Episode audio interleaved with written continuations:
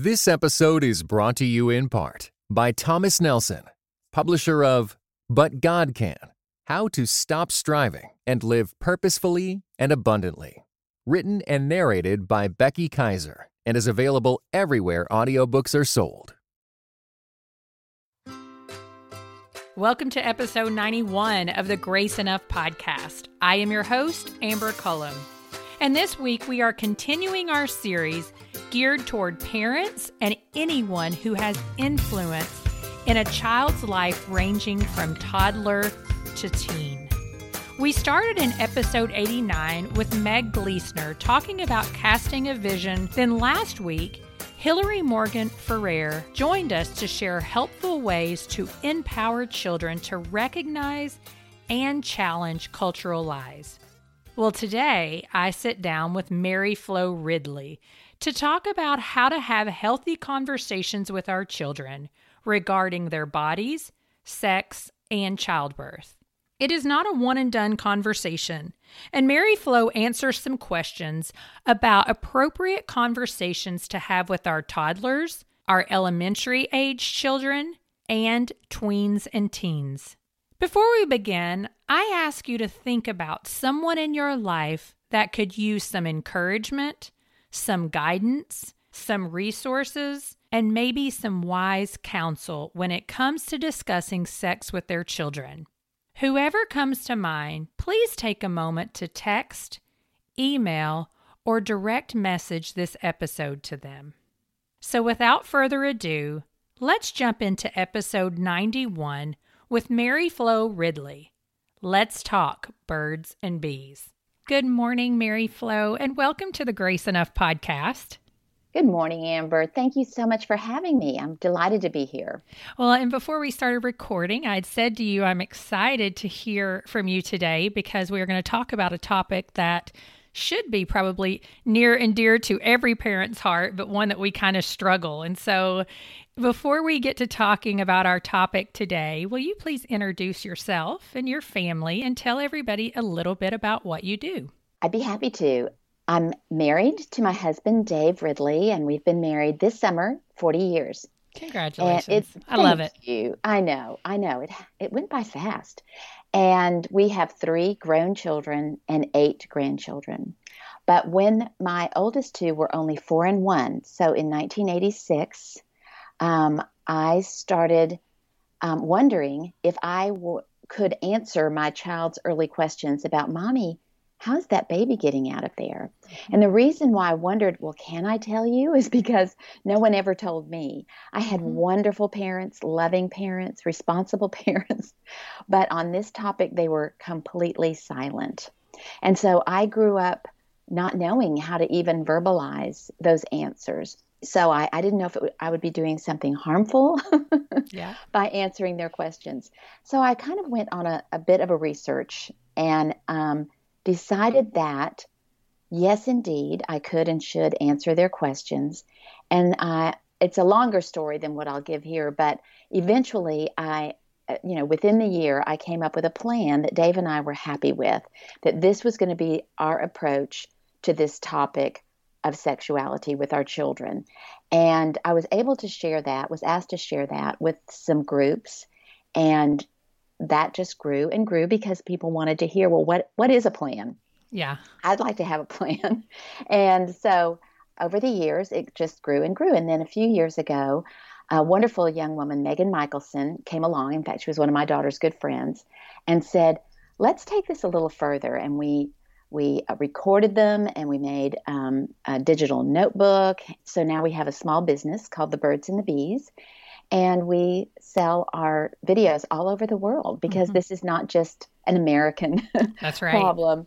Uh, it's a universal uh, dilemma for parents. So our plan is flexible enough that we are invited to a lot of churches, but also to a lot of schools that are not necessarily Christian because the beauty of this plan is that you can adapt it to your family's values. So, mm. but the biology is the same. yeah, that's exactly right. That is exactly right. Well, and that's the thing in 2020, we still have parents, and I still have conversations with people all the time that kind of cringe at having that quote unquote birds and bees talk. And so as we begin to dive into this, you know, birds and bees, they really, you all really want to make it more of not a one time talk. This is not a one time deal where you sit down and tell your children about sex, but instead it is an ongoing conversation, which is so, so important. And so, how do you really encourage people to go about doing that? Well, first of all, that is exactly right. You've just nailed us. We are we are really revolutionizing the idea of the talk and instead giving parents a strategy for having multiple age appropriate healthy conversations. Mm-hmm. And so what we do is we give them really six steps and we tell them they can't do all six in one day. Um, and so, but it starts with really the parents coming to a uh, the answer to this question, Amber, and that question is: What is the main thing you want your children to know about sex if they're growing up in your family? Mm. If you could give that answer one sentence, what would that sentence be? That's going to be the theme and the purpose of all of your conversations.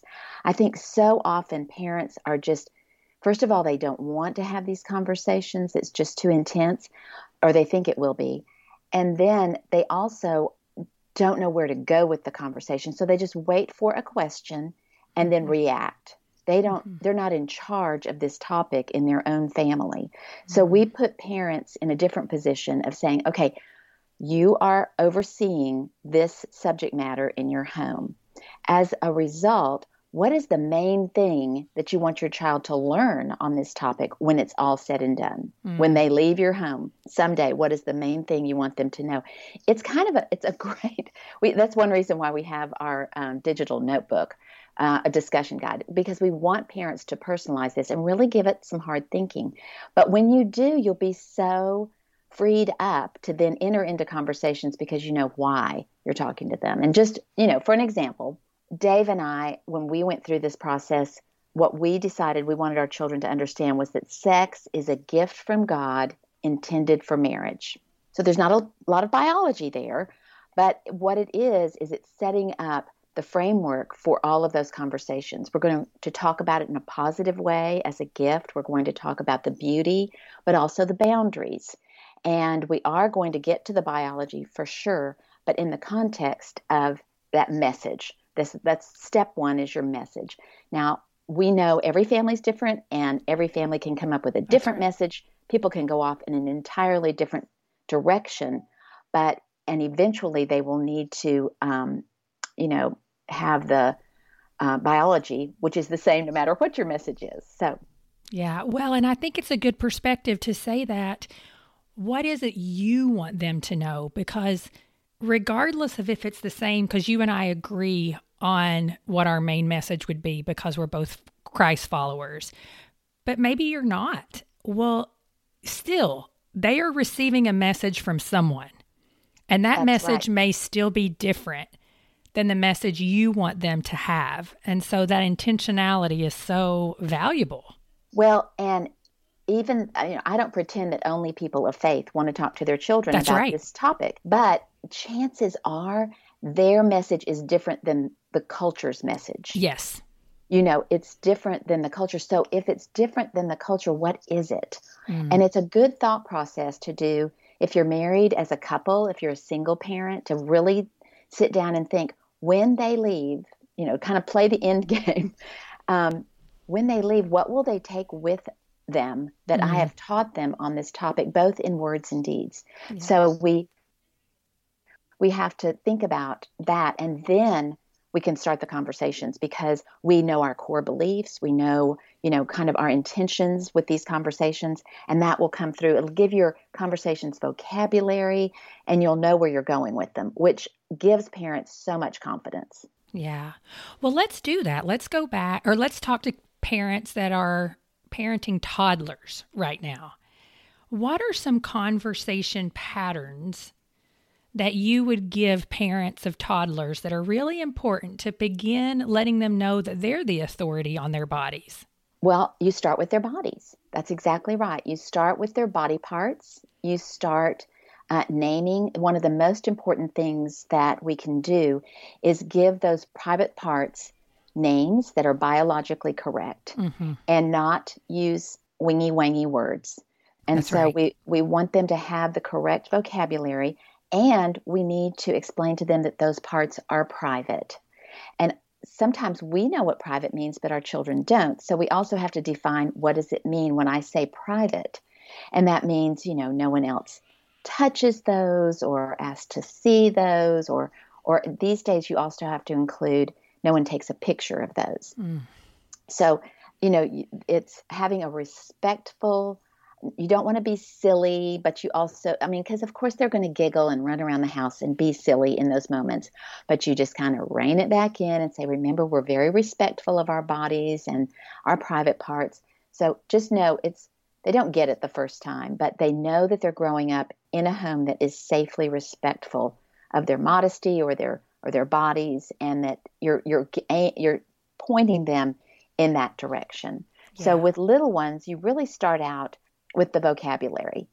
And then usually the next question that very very young children will ask is about birth. Mm-hmm.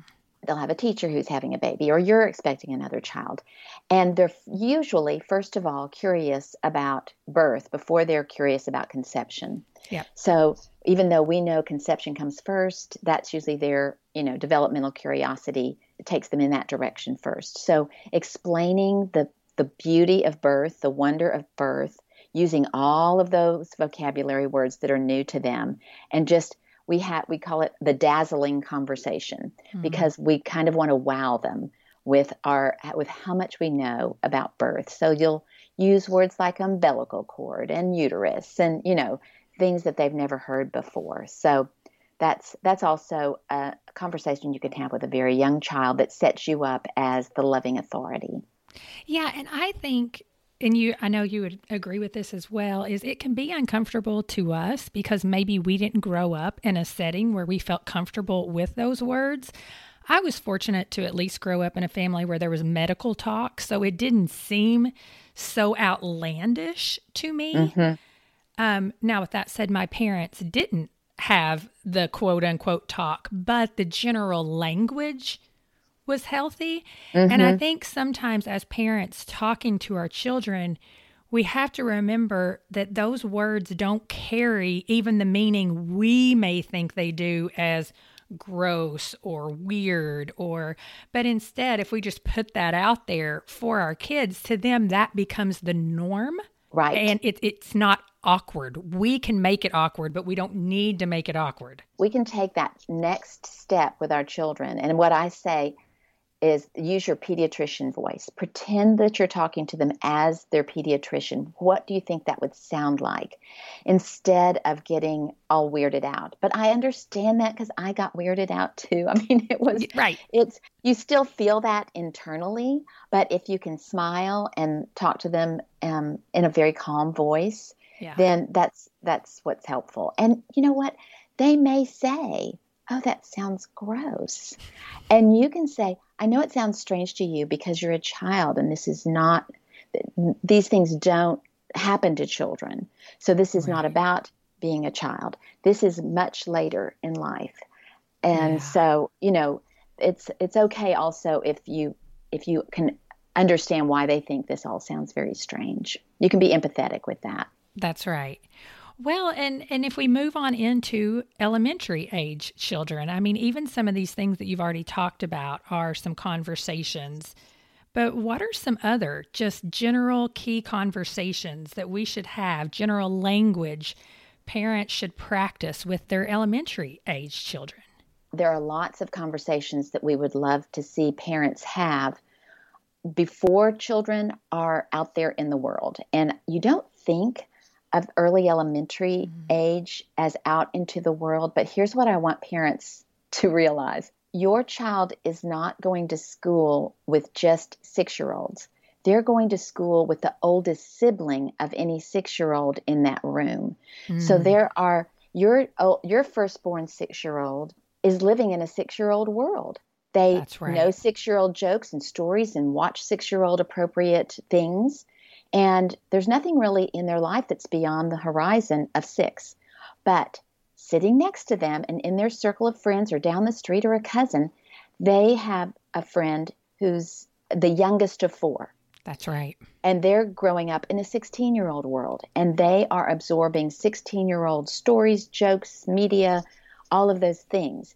So you have to know that if you want to be the one to tell them, it's going to, with your values, it's going to be so much sooner than you think. You don't think your young child is ready to hear this, but you're leaving them wide open when you mm-hmm. don't say anything to anything they may hear in the culture. And if they've never heard you talk about any of this, they don't know they can come home and talk to you about it. So they kind of tend to keep it a secret. So I know that um, some parents will think, oh, that's far too young to explain things to a child, but it's also too young for them to hear it from someone, someone else. Someone else. Amen. And and so um, it's uh, pick your poison, or you yeah. know, pick your pick your pain. The pain right. of that uncomfortable conversation, or the pain of realizing two years ago you had a friend explain this to you and you didn't talk to me about it. You know, I've I've just heard too many stories. Mm-hmm. So um, so really helping them to understand. Uh, for example, this is for a very young child too. Just the foundational idea of seeds and eggs. How all living things reproduce. Be fascinated with that. Isn't this interesting? How life comes out of seeds and eggs. Well, that can happen at the farmer's market, in your kitchen. You know, these are just the deep inside of every living thing is part of what it takes to make the next living thing just like it. Yes. Is just the you know reproduction and but they can know that so that eventually when you tell them the story of deep inside of every human is part of what it takes to make a next another human being then they know that deep inside of mommy are eggs and daddy has seeds and how do those seeds and eggs get together so it's a dawning process of explaining how reproduction happens with humans. And I do think it's it's one of those things that you can make as simple as possible, just the basic biology with your values is all you really need. You don't need to talk about even the pleasures or the mm-hmm. dangers that um, can be a result of sexual intercourse, but you can explain how this happens in a way that is um, that is easy for a child to understand. So I think in those early elementary years to either introduce the topic or answer their questions is a good idea. Yeah. About that. Some children ask and ask and ask and ask. They're just never they're stop curious. Asking. That's right. Oh my goodness, they're so curious. And then some don't ever ask. Their, there's their mother standing there nine months pregnant, and they never say, "How's the baby going to get out? Had that baby get in there?" they're they're oblivious. And so that doesn't mean they're not curious on some level, but they have not verbalized the questions. So for the child that never asks, you may want to say, "Sweetheart, have you ever wondered exactly how this baby's going to get out of here?" Mm-hmm. So you're inviting them to a conversation that maybe they have wondered but they haven't really asked. Yeah, I love that. But mostly I love how you just relate it to a plant cycle because every child, being a mom of a 10, 8, and 4 year old, you know, two of my kids have gone through the plant cycle and talked about how mm-hmm. New plants come. And they've even talked about animals. And so, what a great opportunity to just work that right in, not making it awkward or any of those exactly. Things. And that's, um, you know, that's the beauty of the design. I love to point to the beauty of the mm-hmm. design. Mm of reproduction that there is there's a one way this happens and that's with a seed and an egg mm-hmm. and there's never that has not been changed even if it you know even if that's in a petri dish like it is you, you know still have to have those. you have to have those two elements. And it, that's one of the unchangeables so that we can teach that to them and that's not going to change next year. That's right. Well, and going back to that thought process of, you know, your six year old is with the oldest sibling of their friend. Um, I've seen that play out in not so much from a sexual context, but, you know, when my um, first grader came home and all of a sudden knew the F word, I was like, whoa, where did that come from? But it was because one of his good friends, and they weren't, he wasn't saying it even out loud. He just said, oh, yeah, my sister has said this word before because she was a 17 year old, you know. So we exactly. see that.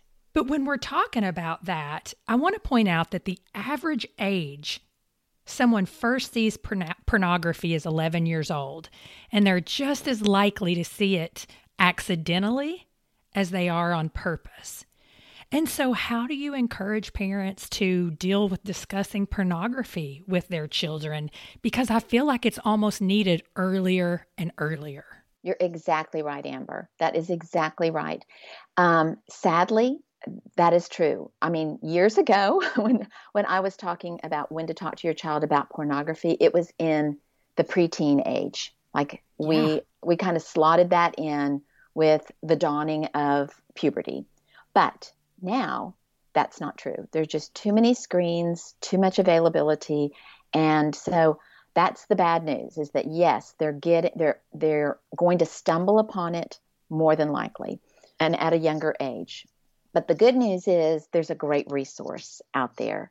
And we are we are always pushing this resource because we think it's the best and and, and it re- really reflects the birds and the bees mm-hmm. strategy to things because it's taking it, it, you're taking charge of the topic mm-hmm. and you're introducing the topic in a very age appropriate way. So it's uh, called Good Pictures, Bad Pictures by Kristen Jensen. And she had good pictures, bad pictures, and then we all saw the age starting to drop. Yeah. And so now she has good pictures, bad pictures, junior. Mm-hmm. And so that is for very young children. But what it does is it, it doesn't let this just be a surprise and a secret That's for right. children. Instead, they can anticipate what they will do if they do see something that is a bad picture. So it defines what a bad picture is and it gives them a plan for what to do if they should see something and it always involves the parents. That's right. So so it is one of our favorite resources and we could we could not um, encourage people to read it enough. Yeah. Yeah i mean we did um, it is a resource that we use. We did good pictures bad pictures junior a couple of years ago and it was so interesting because of course you know my oldest son he's very perceptive. I'm very blessed with an oldest son that's very likes to communicate Great. At least at this point. Yeah, I mean, I know that is rare. But you know, all of a sudden, every time he saw anything a little bit questionable, he was running to me. And in a way, I had to avoid letting it annoy me, but at the same time, being so grateful and saying, Do you see how frequent it is, buddy? You're mm-hmm. and you're just seeing the tip of the iceberg right now. And so it did give him a language, and he was more quick to come and say, Whoa, mom, I saw this today. And yes, it was just an ad, but that's mm-hmm. how it begins. That's right. Well, and you want them to be sensitive to that. That's right. So that, that you know, we want them to be careful about what they see and, and aware of the damage that can happen in years to come if that increases. And without your parent involvement, then that would just hide inside of him and mm. that's when the that's when the bad things can start to happen when it's a secret thing and yeah. um and that young children your son's age they are going to run and tell their parents but the teenagers wow. may not so to form that habit early on and to know this is how we solve this problem this that we have to do this together then that makes a lot more sense because it's been a part of his life now so that's right. Well, and you. I remember good Kristen. well, that's just has come as a result of seeing or listening to podcast episodes like ones you've been on with. Um, we were talking earlier with Heather MacFadyen, and you know you talking to her, and then as a result, like I've had some conversations with Krista Bowen, who is the founder of We Start Now, and you know her one of her big things is don't assume it's an if at this point in your life with children and in our culture, you have to assume that it's a win. They're going to come across a mm-hmm. pornographic mm-hmm. image. So don't be taken off guard. Don't be surprised. Don't give them the wow face, but instead the how have we talked about that we need to deal with this? Exactly. And and don't you know just hide and say, well maybe it won't be us because it is it, it definitely is a win. And so it's better to anticipate it for them. Uh, we like to talk about how, you know, before you take your child to their first dentist appointment, hmm. parents are always anticipating things like that. So they say, okay, well, we're going to go to the dentist. A dentist is a person who cleans your teeth. There's going to be a bright light. You're going to sit in kind of a different sort of chair. Um, Dr. Harrison, you know him. He's he goes to our church, but he's going to be wearing a mask and he's going to have these different instruments that he's going to put in your mouth to be sure that your teeth are clean and healthy. And then after it's all said and done, we're going to go find the treasure box and we'll, then we'll go and get a special oh, treat. Yes. Well, then when they get to the dentist's office, everything you said about that is true. Mm-hmm. And that makes you a reliable authority on explaining how life is about what's about to happen. So if you say there are bad pictures out there and this is the damage that they can do, so this is how we're going to handle it. It's just like telling them this is poison under the sink because it also cleans our potties. we keep it under the sink, yeah. but it's not to drink and it's it's so it's it's got its good effects that you know the internet has its good parts and it has its bad parts, but you need to know about both. Mm. That is so helpful to give language for parents. So thank you so much for that. I'm even thinking like, okay, I can keep that going because you know I still do have a 4-year-old who's a completely different personality than my 10-year-old. Isn't that amazing? Oh you, I mean, you feed them the same things and they just grow up completely different. That's a whole different podcast episode, isn't it? No, it's so true. It's wonderful, but it's so true. It is, but it does you make parenting very challenging because while the, you know, like while quote unquote, like you were talking about, our biology is the same. Sometimes the way we approach our biology with our children, you kind of have to adapt it to the way they're going to receive it. Absolutely. Absolutely. And not to push that digital workbook, but that we talk about what is your child's learning style? Oh, no, that's great. Do you have to, you know, do you have to adapt this story for each child? Mm, so that's great. Are you living a story you don't like?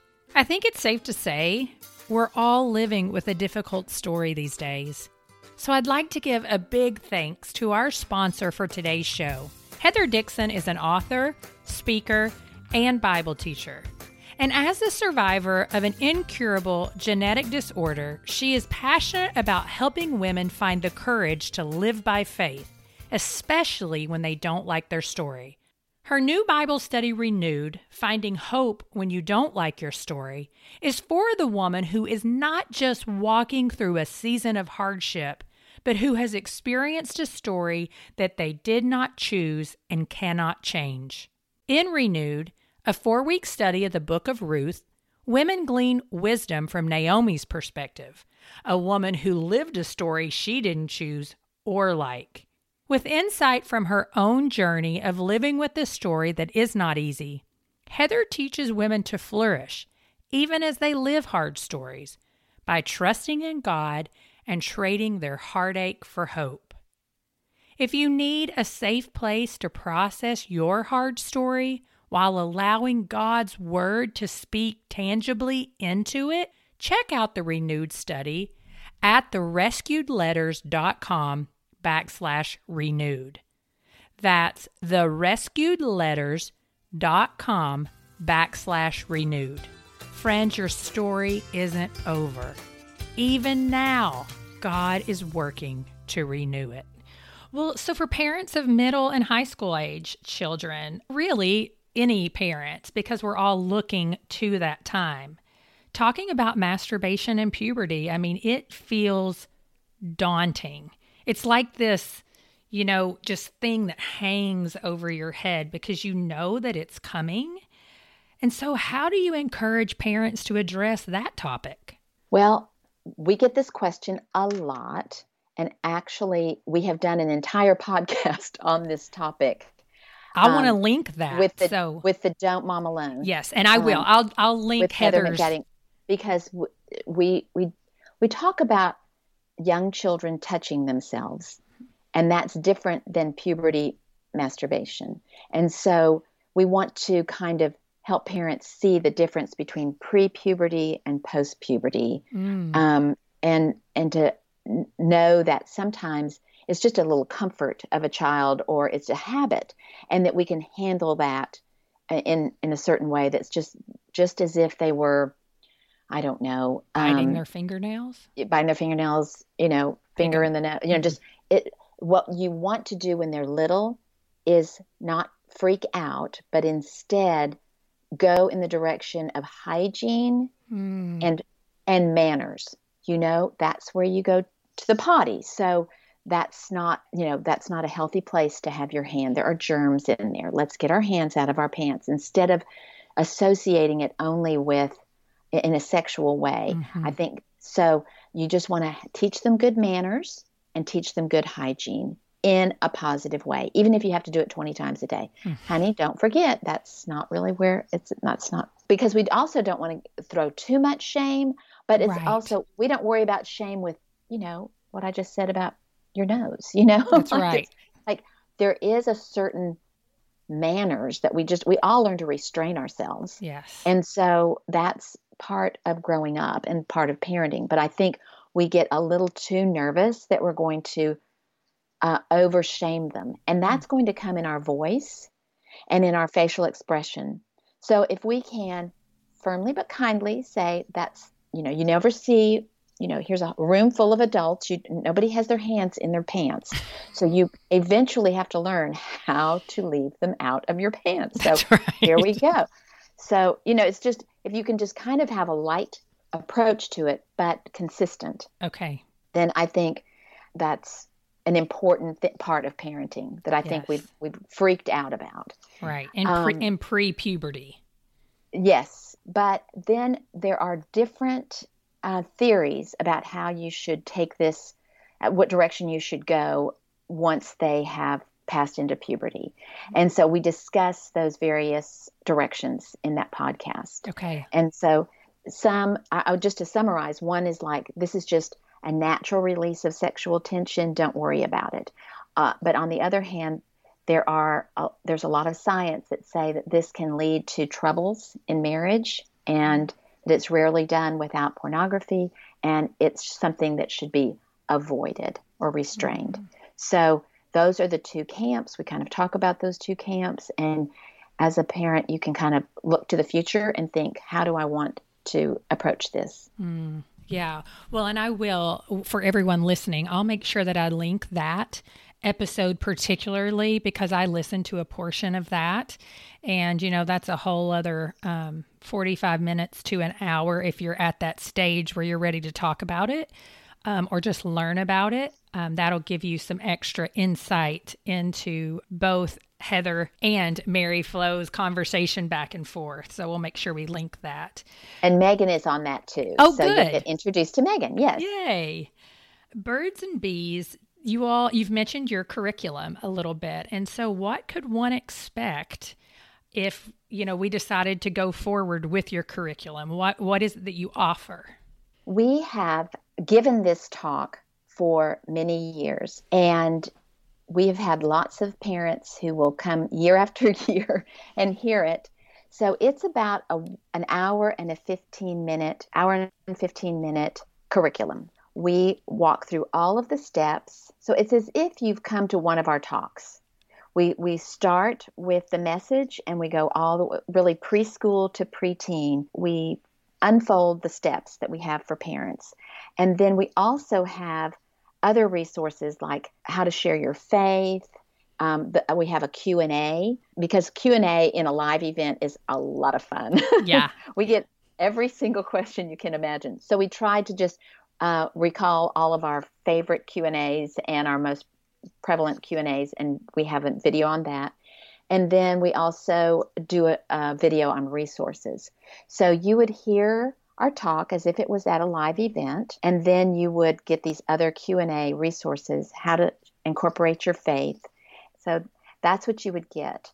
Also it's in something called the bundle. If you get the bundle you get all of those videos plus the digital workbook. Yeah. So that's so helpful.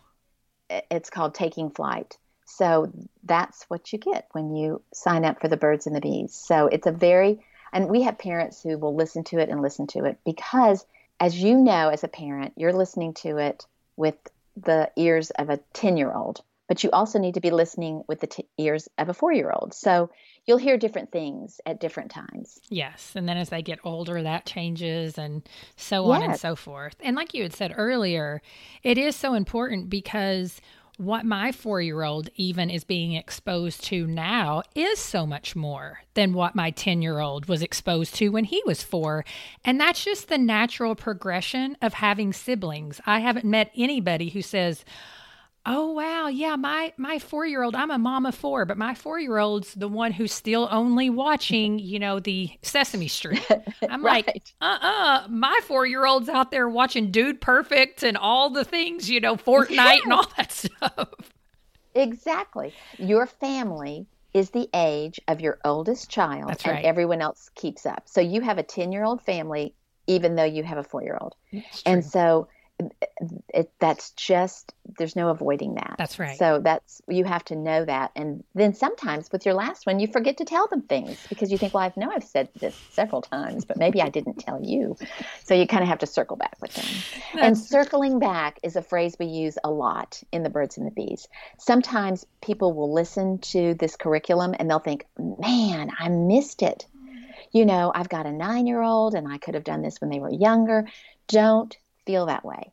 Just mm-hmm. don't, you can always circle back. Mm-hmm. You know, you mm-hmm. can always go back and say, you know, I intended to cover this topic with you, but I need to catch up a little bit because I realize now that you're going into fourth grade, you know, or now that you're going away to spend the night camp, or now that, you know, this topic has come up, I need to I need to go back and go over and mm-hmm. review some things that I never talked to you about. So don't don't worry about it. The, the game's not over. You can yeah. always circle back. Well, and that was one of the questions, you know, that I had for you was what kind of encouragement do you have for that parent who, you know, is feeling behind and just feeling like, oh my goodness, I didn't start this open dialogue with my preschool about sex and their bodies. And so you mentioned, you know, one thing there. Would you say to those parents, like, start now or start where they're at and go backwards? Because that's kind of a hard dynamic to think through. That is such a great question. You're right. And and this is going to vary from family to family and your situations might be different. But one suggestion that we have for parents is just to own it. Hmm. You know, just go ahead and say there is a topic that I have avoided a little bit because it's a little uncomfortable. Mm. But that's not going to be the case anymore. This topic is the topic of sex. Now, it depends. Like, are you talking about an eight year old or a 12 year old? That's like, right. if you're talking about a 12 year old, then that you could easily say that. With the eight year old, you can just catch them up kind of quickly.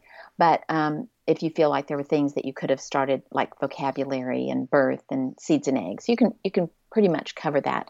But if it's not been a topic and you have lots of things that you need to cover, you can say that. And maybe you set aside a time and you say, you know what, between over the next six months, I'm going to catch us up. And so on Tuesday nights after dinner, we're going to take a walk. And we're only going to walk around four blocks. But on that walk, I'm going to explain some things and I want you to bring questions or comments. Mm-hmm. And when we get home, we'll go right back you know we'll just uh, that doesn't mean we can only talk on that walk but i just want to set aside some intentional time to bring us up to speed mm. and to get used to having these conversations and the reason i say a walk is because eyeball to eyeball across the kitchen table mm, too painful and mm-hmm. they will mm-hmm. run mm-hmm. they will they will scream and run and so if you are taking a walk you're looking around at things or you're but you're not eyeball to eyeball mm-hmm. so Eh, or take a drive or take, you know, somewhere where you've just kind of got them captured just for a limited amount of time and try not to do too much at once. And you can say, you know, oh, tonight we're only going to talk about birth. I never actually explained how babies come out. And there's a lot of good vocabulary and things to understand. Your child may say, Oh, mom, I already know. And you can say, That's fine. That's great. I'm glad you know. I want to know that I've explained it to you the way I want you to hear it. Mm. So, what we let parents know is, you know, they may push back. Don't fall for it. I already know about all this, but you don't know it the way I want to explain it to you. So, I need to know when I put my head on the pillow at night that I have explained this to you. I don't want to worry that, well, what do you know about this? Mm. And you can tell me what you know or how you found out, and I you will not be in trouble because I left you available to do that. That's so right. I'll I'll take ownership of that. But I think own it, and then you, in a positive way, start taking steps to reconcile that. Yeah, well, and as we begin to close out, I do feel like there's so many great resources out there, probably a lot I do not know about, some that I know that you have recommended, like I said, in other places that we have used. And so I would love for you to share some of those resources and, you know, maybe like when or, or why you feel like they're so great for the listener. Wonderful. I, they're actually I have them all right here. So um, one is called God Made All of Me. Mm-hmm. and it's it's a it's also by uh, Justin Holcomb and Lindsey Holcomb, and it's a sweet story about keeping their privates private. It's Mhm. about their special private parts, and it's a really sweet book about that. Then another is a series by Stan and Brenna Jones, and I love their series. The series is called God's Design for Sex. And they're books that you read with your children, just like God Made All of Me is a book that you read to your child. And um, it's got four different se- books in the series, but the story of me is the first one, and it's about uh, birth and then conception. So it goes in the order that we go. And of course, with any book, I encourage parents to uh, look at the pictures, read it through thoroughly, be sure this is in line with your message, because otherwise you get there and go, Oh, I didn't know they were going to show that kind of picture of Right. birth, or I didn't know. You know, be sure you're okay with that. Mm-hmm. And um, I've let a few parents actually borrow mine because they've wanted to do that very thing before they bought them. And I said, yes, absolutely, just make sure you give them back because I still got two Yeah. coming up behind my others, you know. and um, then there is an author that uh, her name is Cara Natterson, and she writes a lot of books for the American Girl doll. yeah. American Girl. And she has one book called The Care and Keeping of You, Mhm. and it's volume one, volume two, volume three. This is not going to explain about sex, but mainly about body care and hygiene. And also, but I love the way she explains this. Now, because she's wa- writing for the American Girl, The Care and Keeping of You is really body book for girls. Yes. But Cara Natterson herself is the mother of three boys. So she was like, Well, I want one for my boys. So she wrote a book called Guy Stuff, the body book for boys. And Okay, I I- don't have that very- one. So that's a, You would love this. It's really good. And it's not faith based, it's biology based. She's a she's a pediatrician. And she I love the way how I love how respectful she is to her audience. Mm, you know some authors they just get so silly with the kids but she's very respectful to her audience and she's always pointing them to their parents. Ask your mom and dad about this. Ask your parents about this. You know um, talk to them about this. So she's very good about that and then we already talked about good pictures bad pictures That's and right. good pictures bad pictures juniors so those are some of our favorite resources well, and the um, book about, is it, it's called The Book About You and Your Body. Is that the one you just mentioned, um, the pediatrician wrote? That's primarily, those are meant for the individual, the child to read, right? yes Yeah. And so we haven't, my daughter has, she's my middle child. She has not started working through that one yet. But yeah, I have it on the shelf for that very reason. I don't know if I heard you or someone else recommend it, but um, it but you can uh, what i would do is i would read it first just to see what what they're going to cover and then let them read it on their own but then i think you can say what chapter are you on Right. what are you thinking about that Yeah. so that they know that you read it too and you and you're both getting or i might modify what i think about you know this overall it's a good book but there's just one thing in there that i would say differently just so you can once again just uh, speak into their lives on these important things Yes. Well, Mary Flo, thank you so much for being here with me today. And I do recommend that everybody visit Birds and Bees. It's I want to make sure that we send them to the right place. It's birds-bees.com, right? That's correct. And it's just the, the symbol of the dash. That's right. Birds-bees.com. And we have a really fun, I think it's fun, uh, lively uh, Instagram following. and we really ha- feel like we have good conversations with our Instagram community. So if you're on social media, we're that would be birds underscore bees. And so um, that's where we are. That's we'd love to answer any questions you have, and we'd love to see you there. Awesome. Well, thank you so much for your time today. Amber, thank you. I enjoyed being with you. Okay, friends, wasn't that helpful? Mary Flo has so much wisdom, and that is why I encouraged you to share it with someone that you thought could benefit from her wise counsel. Also, all the resources she mentioned, including the podcast episodes and the books, can be found at graceenoughpodcast.com backslash show notes. I look forward to meeting back here next week as we continue this series with Ted Turnau and Jared Moore. We will be discussing pop culture parenting. It's an episode you don't want to miss. Thank you for listening to the Grace Enough podcast. Tune in next time. This episode was brought to you in part by the Areopagus Podcast, two clergy of different traditions. Father Andrew Stephen Damick and Michael Landsman discuss encounters of historic Christianity with other religious traditions. How do we engage with those who believe differently? Listen wherever you get your podcasts.